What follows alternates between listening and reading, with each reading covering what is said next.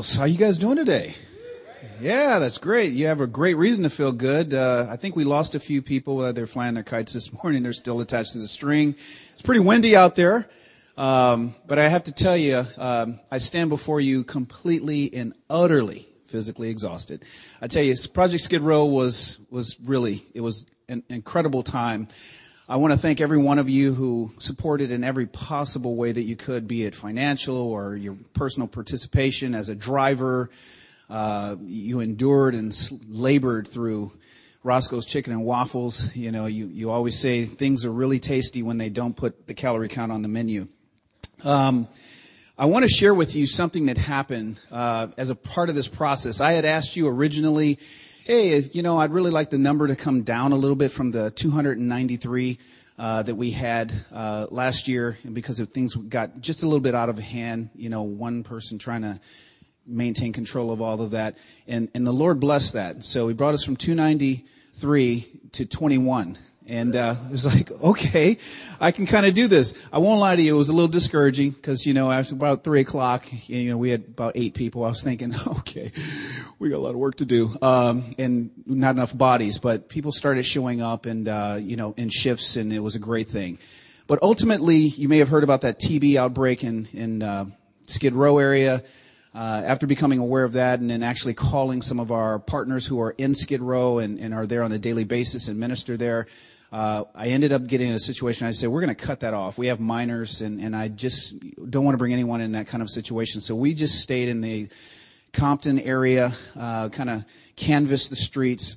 And uh, I was with a team with uh, Tim Bundy and his son Ian, and uh, Jill Shannon, and Liz Nelson, and I'm I don't think we had anybody else unless I forgot someone, but that was our little SWAT team, our little street team we were driving around, looking around, cruising for people. Ooh, there's a person. Ooh, there's a person. So we finally pulled over and we started walking the streets. Well, ultimately, there was this young man. I want to say he's around 17, 18 years old. And he uh, was walking with his head slumped down. Well, we walked by him. I actually didn't even see him because I was looking in a completely different direction. But the, one of the pastors on staff saw him. He actually broke free and then started talking to him. So we all just kind of hovered back. And the reason we did that is because some of the people we were walking up to, it just seemed like, you know, if you had five people approach you, you know, there's a defensive posture. It's kind of like, you know, you know, going in a Kung Fu Panda kind of mode. And, uh, this guy just talked to him. But the, the very thing that I was hoping would not happen started to happen. So as a pastor, he's talking to him and he's using words like sanctification and the Great Commission. And this kid is looking at him like he doesn't have a clue what he's talking about. So I said, there's a young guy, that's my kind of guy. So I, I said, I'm gonna go up to him. I asked Jill for some cookies, and that was my bait. So I grabbed some cookies, and I'm like, here, you want some cookies? And the guy says to me, no, no, I'm full. And that's usually kind of like, I don't want anything you have to give because I know if I take them, then I have to also take whatever it is you're saying. So I said, hey, listen, I know you're hungry, take the cookies. And I literally put them out right in front of his hand, so he took them. And I was like, you know you want those cookies. I'm just playing around with them. A little week. He's like, yeah, actually I do. So he shoved them in his pocket and he, and I let this other pastor just continue to talk and he's like, you know, and the Bible tells us and, and I'm kind of like, wow, okay, Lord, what, what do I say here? What, how do I, how do I approach this guy? So I said, what's your name, man? And he said, Jadel. And I'm like, okay, Jadel. And I just started sharing my testimony with the word. And as I started doing that, I just shared with him, I grew up without a dad. I'm the oldest of five to a single mom. And, and as I said those things, I just saw his eyes light up he was like, oh man, man, somebody understands me. And let me be clear, this wasn't about me. It wasn't about Egypt to the rescue. I'm sure there are many people who prayed for this young man's salvation long before ever I got to it. I just got to the place where I got to share something that he responded to. So at this point, we go on and on. It's 20 minutes ish later. And I, I asked him a question. I said, what if you had an opportunity to change your life right now? Would you? And he said, yeah. I said, well, what if, what if God could change your, oper- your life right now? Would you take that right now? He said, God doesn't hear me. And I said, that's a really good answer. But assume for a second God does hear you. Would you accept him right now? Would you ask him to change your life right now? Assuming that God does hear you? He said, yeah, I would. This is like a gang banger kind of rough kid. I mean, really, he's just, he's a tough, hardcore kid in his heart. and I say, well, hey, I'm going to ask you to do something that's a little weird for you. I'm going to ask you to pray with me, but I don't care if you even bow your head or close your eyes. You don't even need to do either of those things. You can keep your eyes open right here. And I was able to lead him through a really simplified prayer to receive Christ. And he did. And we just sat there and I was just in awe, like, wow. So pray for the young man, Jadel. It's a name that's kind of unique to you, but it's very common in the urban understanding, Jadel. Jadel. He's about 17, 18 years old. And then he shared a little bit more about his life and his mom and his brothers and sisters. They're all on crack and gangs and doing other crazy stuff. But here's a young man who is hungry for a new life. And I simplified it by just asking, if you had a chance, would you? So rather than saying you need Jesus, let me, let me help you to know Jesus by if you had the opportunity, would you? And that's how we filled it out. And then seeing little Bella stack and, you know, some of the fearlessness in a, in a 12 year old want to get out there and, and just get into the grind. It, it was really amazing. And to, for me to sit back and watch both, you know, Liz and Jill Shannon just kind of engage, I was kind of like, this is awesome. This is cool. For me, the joy was getting to see others actually just express hope and encouragement to others. There's so many stories. If you were in Project Skid Row, could you just raise your hand for a second if you actually went? You guys ought to run up to these people before the day is over and say, tell me about what happened. Tell me about what happened in your eyes. Uh, and some of you, you didn't get to go, and that is totally okay. Because for me, this big idea of what we normally do, God slimmed it down to this very small area where we didn't get to meet as many people, but the people we did meet, it was more, and it was just more influential in the sense that we actually made those connections relationship wise. Uh, that I was hoping we would make. And God was glorified that because of you. So thank you for that. So that was Project Skid Row. We'll catch you next time. Uh, as we continue on here today, after the service, we have soup and pie. Uh, this is a big thing. So after I talk about Skid Row and more food, we're going to have more food because that's just how we do. Uh, but today at the end of the service across the street in the Faith Cafe, we've got, looks like 17 different soups and 15 different pies. Uh, so you'll want to, when you conclude, get across the street as quickly as you possibly can. Uh, one of the cool things that we get to do again this month here, this coming Wednesdays, particularly for you small groups, if you'll consider diverting your small group to Wednesday night at 7 o'clock, we're going to have a, an all church prayer uh, prayer night and prayer service. That was a really incredible time last month, so we're getting to do it again this month. So we hope that you and your friends bring some others. Come and please worship with us through prayer. Uh, we're also having a men's day, men's work day on March the 2nd from 9 to 12 after, uh, you know, there will be lunch afterwards. But sign up on your connections card. Uh, there's plenty of guys here who really take the leadership point on that. I know we got Greg Wangler over here. Greg, just put your hand up. Everyone knows who he is, but if you don't, you need to know who he is. Uh, of course, Eric, uh, and thank you, Eric, for the really crazy times at Skid Row. That was that was good stuff. Yeah, you know what I'm talking about. It's all illegal. Um, great stuff. But really, the men's work day, we're working on several different various projects throughout the throughout the church, things that need to be fixed up and maybe repaired, tightened up, and things as such. And finally, I want to introduce to you our newest Lighthouse Church member. This is Kylie Alexis McCoy, daughter of Jake and Cheryl McCoy. I wanted to give them a hand. She was born on Wednesday. She came in at a resounding seven pounds, 13 ounces with the diaper and the cap and the snow cone in one hand. She will be the next rumbler and tumbler. Give it up for Jake and his family and Cheryl. Amazing stuff. So congratulations to your, your new one. But why don't you all stand right now? This is one of those times where, you know, when I visit other churches, there's a question that always comes out Liz. Turn to your neighbor and say, God loves you. You know, and you're always like talking to the same people. Will you please talk to someone that you haven't talked to? Here's the question of the day. What's your favorite kind of soup? Started, if you can go ahead and grab a seat.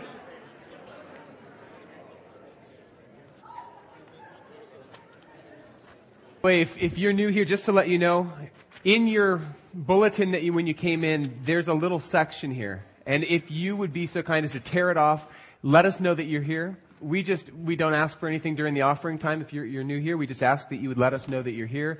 Also, if there are prayer requests that you have, or if you'd like to get involved in a small group, the workday, or anything like that, you can indicate that on this card. And then when we take offering here at the end of the service, you can tear that off and put it in there. We are in the midst of a, a series called The Life You Always Wanted. The focus of this series is the spiritual disciplines. And as Lee and I have been reiterating over and over through the course of this, probably because it's such a, a mindset that even we need to break ourselves of. The spiritual disciplines are not rungs on a ladder towards righteousness that we somehow have to climb up. Spiritual discipline, it, we can't make ourselves righteous. We can't make ourselves set apart any more than we can, you know, that we, we can save ourselves. And that's exactly why Jesus Christ died. It is God alone who can save us and God alone who can really strip away the junk and transform our lives. And so the goal of the spiritual disciplines is to help draw us into a more intimate relationship with Him because He alone can make us holy. That's what holy means, set apart from the common, set apart from the things of this world. Only He can do that. We can't do it to ourselves. And so the spiritual disciplines are the things that we do to kind of strip away the clutter so that we can draw into a more intimate relationship with Him. And this morning, we're going to focus on the spiritual discipline of prayer. And prayer is one of those things that I think that we're all pretty familiar with. You know, if, if nothing else, praying for our, our favorite football team or, you know, we pray at, at, at meal times sometimes. I mean, it just becomes like this thing where prayer crops up throughout the day, even if we don't necessarily fully think about it. But I'll tell you, real prayer, the prayer where I'm engaging with God, that tends to happen mostly when I've reached the end of my own strength. I'm not sure if you're anything like me, but I know for myself, it's kind of, I run at a million miles a minute and I trust in my own abilities. And it's really when I kind of fall down, stumble, come to the end of my own abilities that I finally throw up that Hail Mary pass, right? Okay, God, help me here. It's almost as if we've turned prayer in some ways, and I'm speaking mostly to myself, we've turned prayer into like a, a spiritual AAA card. It's there to pull out of your pocket when you break down on the side of the road and you can't fix your own car. You can't fix your own life. Okay, at that point, now God will invite you into it.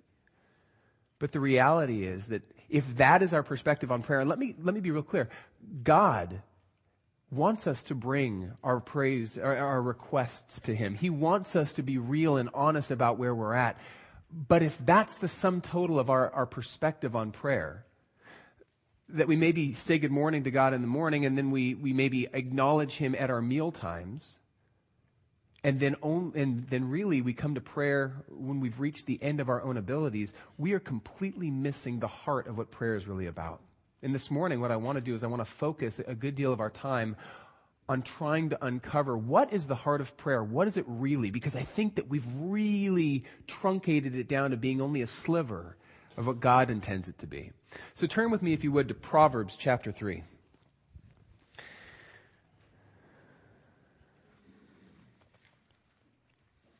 That we're going to be making, and it's going to be one major point this morning, and then we'll kind of flesh it out a little bit more, is that prayer is far more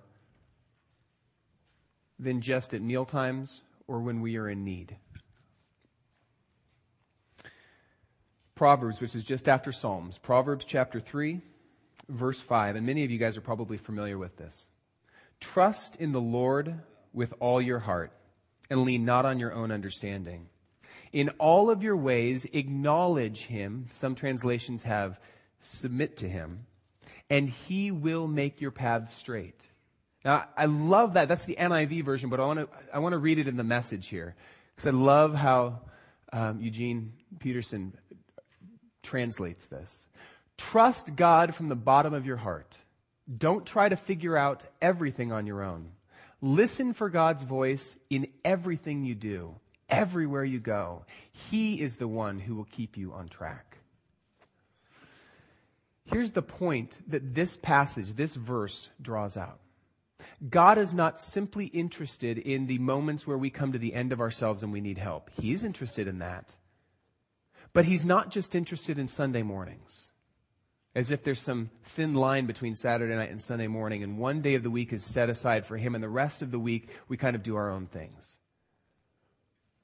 God is interested in every aspect of our lives. And prayer is not simply something where we invite God into the places where we're overwhelmed and we need help, as if He you know, has given us the bat signal and we call on him and we need help. He's not our AAA card.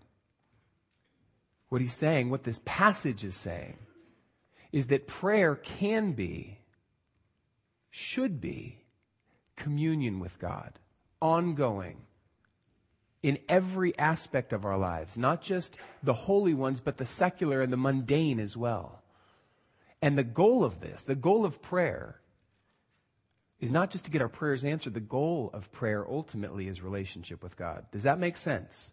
Because that's a fundamental paradigm shift in our perspective on prayer. If we look at prayer as simply where we bring our laundry list to God, then it becomes like that AAA card that you pull out of your pocket and you call in for help and, okay, fix this for me. And then once it's fixed, we go back to our regularly scheduled lives. And if we don't see it getting fixed, then we become more and more convinced, like Egypt was saying about uh, this guy, that, that God just doesn't hear my prayers. God's not there. Is there even a God? The paradigm shift here is that we're talking about prayer as an ongoing communion, interaction with God in every aspect of our lives. Let me give you uh, some examples of what that can look like. Sometimes my boy Grayson does not need nearly as much sleep as Kathy and I do, apparently. So he wakes up usually about half an hour before I would like to, and unfortunately, God never installed a, a snooze button on him. But as I'm, I'm groggily in bed getting ready to get out, some mornings I'm coherent enough to think in my mind, Good morning, God. I pray that you would just go with me right now. If I don't do it when I'm still in bed, then at some point I try to kind of acknowledge God's presence. That looks like inv- inviting God into my life, recognizing that He's there because He's there. But it's an acknowledgement of His presence. Ethan is, is four. He's my, my firstborn. He's four and he's in that stage right now where he's testing boundaries. I think he continues that until he dies um, or he moves out or whatever. But he is, he's, there are times where he disobeys pretty blatantly. And there are moments as a father who is, is also broken and wants his own way, and as a child in some ways, you know, I, I start getting more frustrated with Ethan and I start coming down harder. And there are moments where I realize that I've kind of go, gone beyond being a parent and now I've become a child myself and I am just going to get my way. And it's usually only at that point, once I've, I've kind of had to extricate myself from the situation and, you know, calm down for a second, that I then invite God into it and go, God, I need your help. Because I've kind of come to the end of myself. But what if, before I get to that point, what if I acknowledge that God is there, my Father in heaven, is there with me in the midst of me trying to parent and discipline my own son? God, would you give me wisdom? Now, what would that require to recognize and acknowledge God's presence there? I need to slow down a little bit, which is what we talked about last week, right? That discipline of slowing down so that we can recognize God's presence. But I imagine that if I were willing to do that, and I've been trying to do that more, in the midst of uh, sensing that I'm starting to get frustrated and flustered, God, would you give me wisdom in how to respond to my son now? Or even before Ethan or Grayson starts to disobey, just entrust, you know, God, would you be in the midst of my parenting today? I imagine that when I, if and when I do that, I'll be a little bit more patient, a little bit more kind, and a whole lot more loving to my boys. That doesn't necessarily mean that they're not going to be disciplined, but at least my approach is going to be different because I'll recognize that God is in the midst of that with me. Or even things like going to the gym. And you're going, what? You, acknowledge God and going to the gym? Yeah. Because again, Proverbs 20, er, Proverbs 3 talks about the fact that we are to acknowledge Him in everything, in every aspect of what we do. So when I show up at the gym, sometimes I'll go, hey, as I'm walking in, God, would you go with me? Would you open my eyes to the things? Thank you so much for giving me not only the provision to be able to come here, but also physically being able to exercise. And so now would you go with me and open my eyes to the opportunities around me? And I can tell you from experience that even doing that is a fundamental shift in my perspective. God has opened my eyes to opportunities. That when I go play basketball with these guys who would never step foot into Lighthouse Church, I don't look at them simply from the perspective of I want to crush them in the name of, you know, healthy competition. I look at them as guys that I have an opportunity to minister to. And it changes even how I get, you know, when I'm not playing so well, it changes my attitude. When I've lost at times, when I, normally I would be bummed and I have to sit down and wait for the next game or whatever, I've actually had opportunities to have conversations with guys. I've had an opportunity to pray with several guys at the gym that I would not have had had I gone in there simply with the mindset of, I'm here to get a workout. I don't want to be bugged. Does it require being interruptible? Absolutely. But the reality is, what if we began to live our life as if prayer is not the thing that we go to when we come to a need that we have, and that's the only time we go to it, but what if we start to approach prayer as a lifestyle? Prayer is an ongoing communion with our Father because He wants to be part of everything, wants to be acknowledged and recognized in every aspect of our lives from our home life to our work life to our hobbies to our free time when we're by ourselves to that moment that you are, are sitting at the restaurant you're trying to figure out what to eat what to order. Even in an acknowledgement god what, what do you think? What would be good for me? It seems silly perhaps to you because you go this is just feels like forcing it. But the reality is if we begin to live our lives like that you wouldn't have to start praying about something because the reality is you never ceased. There would be moments where you're li- being a little bit more focused on it, right? Bringing some request to Him in that moment. But in everything that you do, acknowledge His presence. I think that that's what Paul's talking about in 1 Thessalonians, where he talks about when he literally says, pray without ceasing. Have you guys read that before? I think that that's what that means when we recognize God's presence in every aspect of our lives, we are undergoing a constant act, a, lifestyle of prayer. And the goal of it, the goal of that is intimate relationship with Him. A more intimate recognition of His presence in our lives, a more intimate recognition of perhaps His will for us. Romans 12, 1 through 2, you know, Offer your bodies as living sacrifices. This is your spiritual act of worship. You know, be renewed or be transformed through the renewing of your mind. And then you will be able to recognize God's will for you as good, pleasing, and perfect will. All of those things are wrapped up in this concept or this idea of living a lifestyle of prayer, not simply praying at specific times of the day or inviting Him into, you know, thanks for this meal. Or God, I really need, here's my laundry list. All right, see ya. You work on that, I'm going to work on that. We'll see who gets it done first. Does that sound attractive to you? The, the lifestyle of prayer. The, the lifestyle of going through life in everything, inviting Him into everything. And it, I start asking myself, yeah, that sounds really attractive to me, but why am I not doing that? Why is that not more a part of my lifestyle? And, and another question might be what are the things that hinder our intimate communion or relationship with God? And what I want to do for a moment is look at a couple of the areas that really can hinder our relationship with them. First one is one that Lee addressed last week when he talked about slowing down, and that is simply one of the first hindrances to an ongoing communion or relationship with God is busyness or distraction or noise. I'm just going to call it noise. To me, noise can look like a, a bunch of different things. It can look like constantly being hurried from one thing to the next, more than simply busy, but hurried.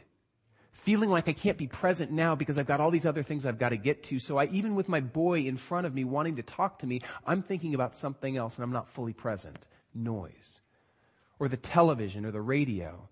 This week I've, I've in, in an attempt to slow down a little bit, I've been driving with the car radio off which has been pretty amazing at how little space I actually have in my life. And that little time, because it's a huge commute, about a block to my house. But the little time that I'm in the car, my first impulse the moment I get in is to go push the, the button and turn it on. And even that has become a discipline of saying, I'm just going to drive in silence. And as I do that, it's amazing the way that I have begun to, the Holy Spirit reminds me of things or, you know, just begins to direct my thoughts. Or even I've spent that time in prayer. There have been some things going on on our street and, and praying for some of my neighbors. in, in those things. It, time that I would not otherwise have had. I'll tell you the number one source of noise in my life is my cell phone. Um, because it, it, a smartphone that's supposed to make our lives that much, you know, more productive. And unfortunately, what it's done is, for me at least, any moment that I have space, whether it's in the bathroom, whether it's in bed while I'm waiting for Kathy to, to get ready, whether it's sitting on the couch, I can pull that thing out and I can constantly be checking my emails. I can check sports scores. I can read news. I can do whatever I want. And I fill up every single crevice of my life with noise. And in the process, I'm missing out. You totally understand what I'm saying, huh, Bill? Every single crevice of my life is full. And so, one of the ways that we can be, the, the spiritual discipline of slowing down that Lee talked about last week, helps us to begin to create space where we can begin to listen. Because remember, prayer is a conversation. Oftentimes we approach prayer as a monologue. I tell God what I need, and then I go on with my regularly scheduled life. But that's a monologue, not a dialogue.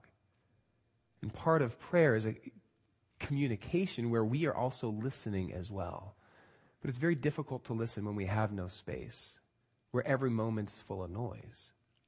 That's why it's so imperative to practice slowing down, especially in Southern California.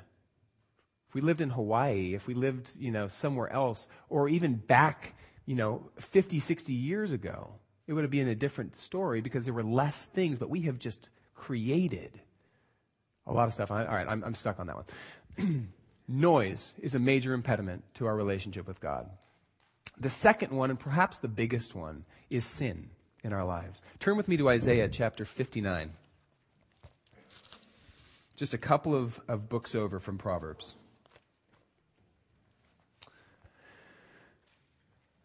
In this book of Isaiah, you have the prophet Isaiah who is speaking to the people of Israel people who declare that Yahweh is their God, the God of Abraham, Isaac, and Jacob. He has brought us out of Egypt. He's brought us into the promised land, and yet it seems at times like he doesn't hear us. It seems at times like my prayers only get as high as the ceiling in my room, and that's where they stop.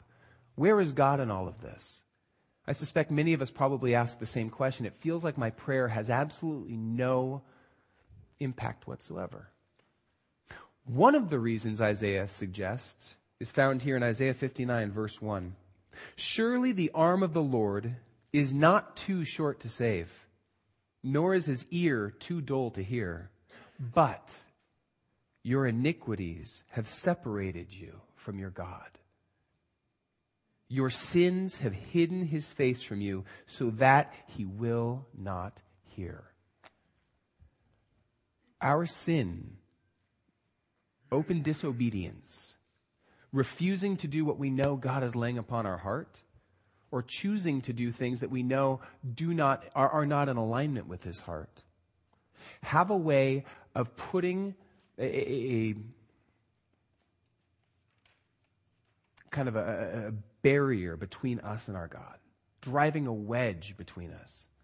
In part because God is a holy God and, and, and can't accept that moral filth and our, and our disobedience. But another part of that reason, and I find this in myself a lot, is when I mess up, when I choose to disobey, I'm kind of like that dog who gets wounded and kind of runs off into the woods to lick my wounds and to try to clean myself up before I come back and can be vulnerable. I try to clean myself up so that I can be worthy and the reality is, He's the divine physician. He is the one we need to come to, to to, to clean us up and heal us and all those things. But the point is this our sins have an effect on our relationship with God, and they can impact our prayers. We're going to deal with that in just a moment, but I want to talk about one other one that can really influence our prayers or impact them in a negative way, and that is unresolved relational conflict whether it's with a spouse or with somebody else. Turn with me to 1 Peter chapter 3. That's towards the end of your Bible. If you hit Revelation, go a couple of books to the left. 1 Peter chapter 3. The point we're going to be making here is that we've got noise that can be an impediment to our prayers, to that ongoing communion with God. We've got our sins that can drive a, a wedge between us and God and, and, and affect our prayers.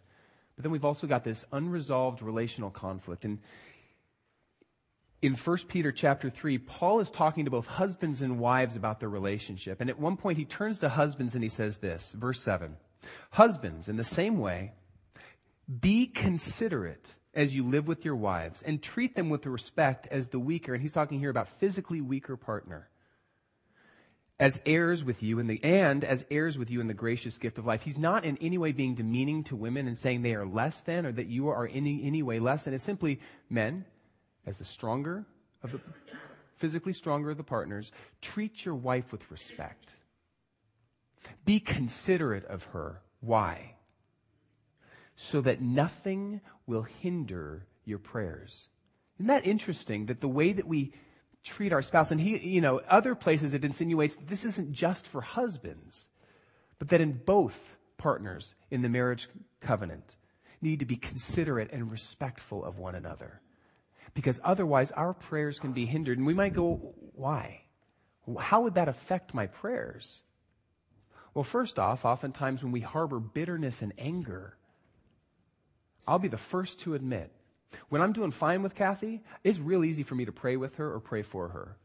But when we are in the midst of conflict, prayer is about the most impossible thing to say yes to and to actually engage in, whether it's for her, which is infinitely easier than to pray with her when I'm angry. Why?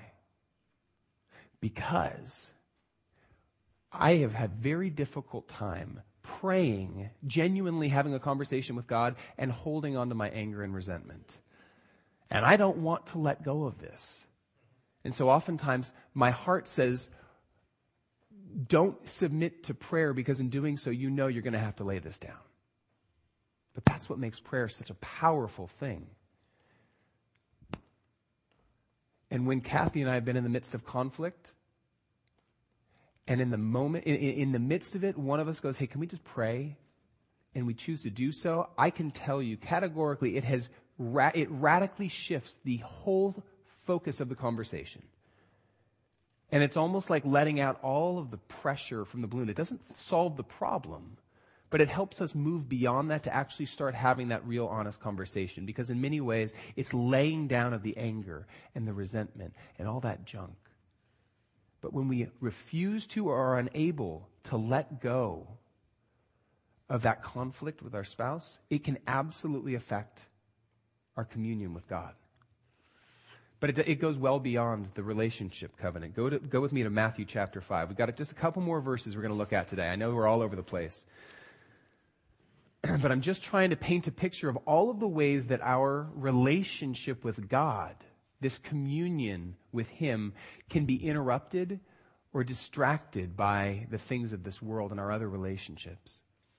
So not only is ongoing kind of conflict with our spouse a way that our prayers can be affected, but also when we've sinned against somebody, when we have unresolved conflict with another person, Jesus was really forthright about the fact that you need to deal with that. It's important, so much so that in Matthew chapter 5, where am I at? Verse 23, he says this If you are offering your gift at the altar, right? You're going to come and worship God.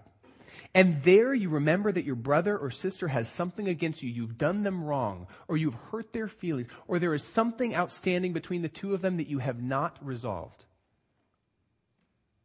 Leave your gift in the front of the altar and first go and be reconciled to them, then come and offer your gift. Rather than simply going, oh yeah, you know what, I really need to deal. Deal with it. Address it because that becomes an impediment to you being able to fully worship and engage with God. That becomes a hindrance to your prayers, to your life of communion with Him. One last one. Go with me to Mark chapter 11 because it goes beyond simply when we have sinned against somebody else. But what happens when somebody sins against us? What then? Hope that didn't come off of somebody's car. So, Mark chapter 11, verse 25. When you stand praying, or sit, and you hold anything against anyone, forgive them so that your Father in heaven may forgive you your sins. If you are holding on to resentment, if you have unforgiveness in your heart and you find yourself praying at that moment, forgive them, release them from the debt that they have to you. Otherwise, it will hinder even God being able to forgive us. That is interesting because for me, we often talk about the fact that what do we need to do to be saved? Nothing other than accept the free gift that Jesus has offered us, right? There's nothing that we can do. Answer it. It's fine.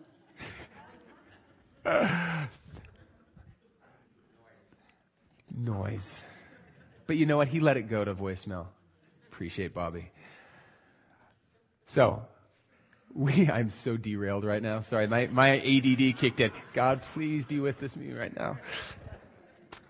So, forgiveness is a major area, a major impediment to our own relationship with God and to our being able to be forgiven. It's that parable that he tells of the, the servant that's been forgiven much. And then he runs over to the person who owes him just a fraction of that and says, pay back everything you owe. And he's unwilling to release that person from their debt. And when this king who has released him from a lifetime of debt finds out about it, he goes, okay, throw him into prison. This ungrateful servant who didn't recognize that the gift I've given him, he needs to pay that forward. Unforgiveness in our hearts is like poison that we drink hoping that somebody else is going to die. We damage ourselves, we damage our relationships with other people, and we damage our relationship with God when we are unwilling to forgive. And so we've looked at this morning several impediments to this ongoing communion or relationship with God noise, unconfessed sins, and then un, unaddressed relational conflict with other people, whether it's a spouse, whether it's somebody we've sinned against, or somebody that has hurt us and we have, we have unforgiveness in our hearts. Which, which begs the question then how can we deal with that? You know, how can we, how can we move beyond that? And the simple answer is confession. Because if prayer is more than just asking for things, if prayer is an invitation to God, an acknowledgement that He wants to be part of every aspect of our lives, and an invitation to God to come into every area of our life, then confession is the act of inviting Him into our junk. Confession becomes the, okay, these areas that I'm ashamed of, that I hide in the shadow areas of my heart, you can come here as well and begin to clean me out. You don't turn there, but let me just read one last one. This is from 1 John. And this is one of several passages that make the same point. But in 1 John 1 8 and 9, it says this If we claim to be without sin, we deceive ourselves and the truth is not in us. Okay? Every single person has sinned and fallen short of God's glory. There's not a single one who can stand before him and say, I'm righteous by my own strength. Not a single person.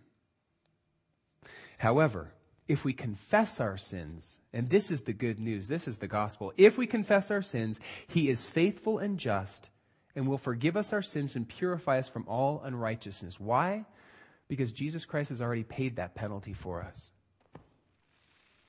paid it in full. We simply need to accept that, but it's the confession, the act of laying it down. Now, we might ask the question why do we need to confess it if God already knows it? Right? But it's a posture thing. It's not about God being aware of it. He is God. He knows everything. But the act of confession is an act of inviting God into that and saying, Help me in this. It's an act of submitting it to Him. In all of your ways, submit your life to Him, and He will make your path straight. Would you throw up the, uh, pat, the quote from Frederick Buckner? Okay. I love this. I want to read this twice. To confess your sins to God is not to tell Him anything He doesn't already know. Until you confess them, however, they are the abyss between you When you confess them, they become the bridge.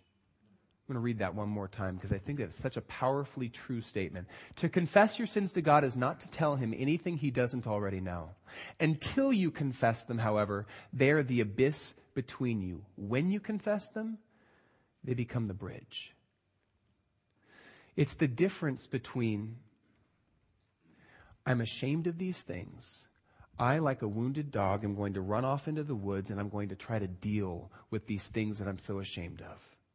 And when I feel like I've dealt with them, when I feel like I've healed or bound up my own wounds or whatever, when I feel like I've done enough penance or I've paid the penalty enough, I've kind of beat myself up over this enough, then and only then will I feel comfortable to come back into God's presence.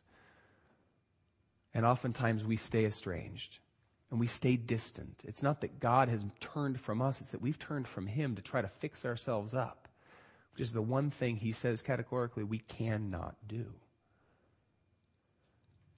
But when we confess our sins, and I, I, I, know that many of you know the feeling here, when we confess our sins and bring them before Him and recognize that He r- runs towards us like that father in the parable of the prodigal son, runs towards us and throws His arms around us and says, Welcome home. It does something, doesn't it? I am known in my shadow areas, and yet I'm not rejected. I'm loved anyway, in spite of my junk. And suddenly it makes us feel more intimately connected to our Father, and it brings so much more joy. Here's the point prayer is not simply about bringing a laundry list of needs to God. Prayer is not simply things that we do at moments in our day where we invite God into that moment and we tell him what we need and then we go off and do our own thing. Prayer is a lifestyle of relationship. It's a lifestyle of communion with the Father. And if we are truly going to invite God into every aspect of our lives, then we need to recognize that prayer is not a time to be good. It's a time to be honest. It's not like He doesn't already know. We serve a God who knows everything about us the good, the bad, and the downright ugly. And he, yet He loves us in spite of ourselves. And He desires relationship with us. I want to invite Justin to come up. We're going to go into a time of response, but in your outlines, there was this blank white card. I want you to pull that out. And if you do not have one, Bob here Uh, is going to pass one out. So just raise your hand and he'll bring one by.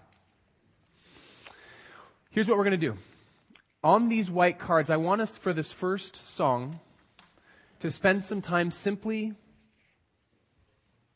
honestly sitting, asking God, what is it that I need to confess? What are the things I've been holding on to? Is it, not, you fill in the blank. Maybe there's some unforgiveness that you have yet to release. Can write that down. Maybe it's just the person's name or, you know, some way that you can write it. No one will see this. What we're going to do is we're going to spend the first couple of minutes here sitting with God and allowing Him to begin to open our eyes to the things we need to confess. You can write a word, you can write a statement, whatever, on this card. And then in a couple of minutes, when you feel ready, I encourage you in writing this down to prayerfully release these to God and say, God, I, I confess these things. And then as you feel ready at any point, you got these two crosses up here, and at the foot of the cross, there are shredders. I told you, we're not going to read them. And as an act of submitting them to God, recognizing that Jesus has already nailed all of your sins to the cross and they have been paid in full, I encourage you during this worship time, as an act of worship, to simply bring your confessions up and put them in the shredder. And that noise is going to be part of our worship this morning. Okay? So let's spend some time with God.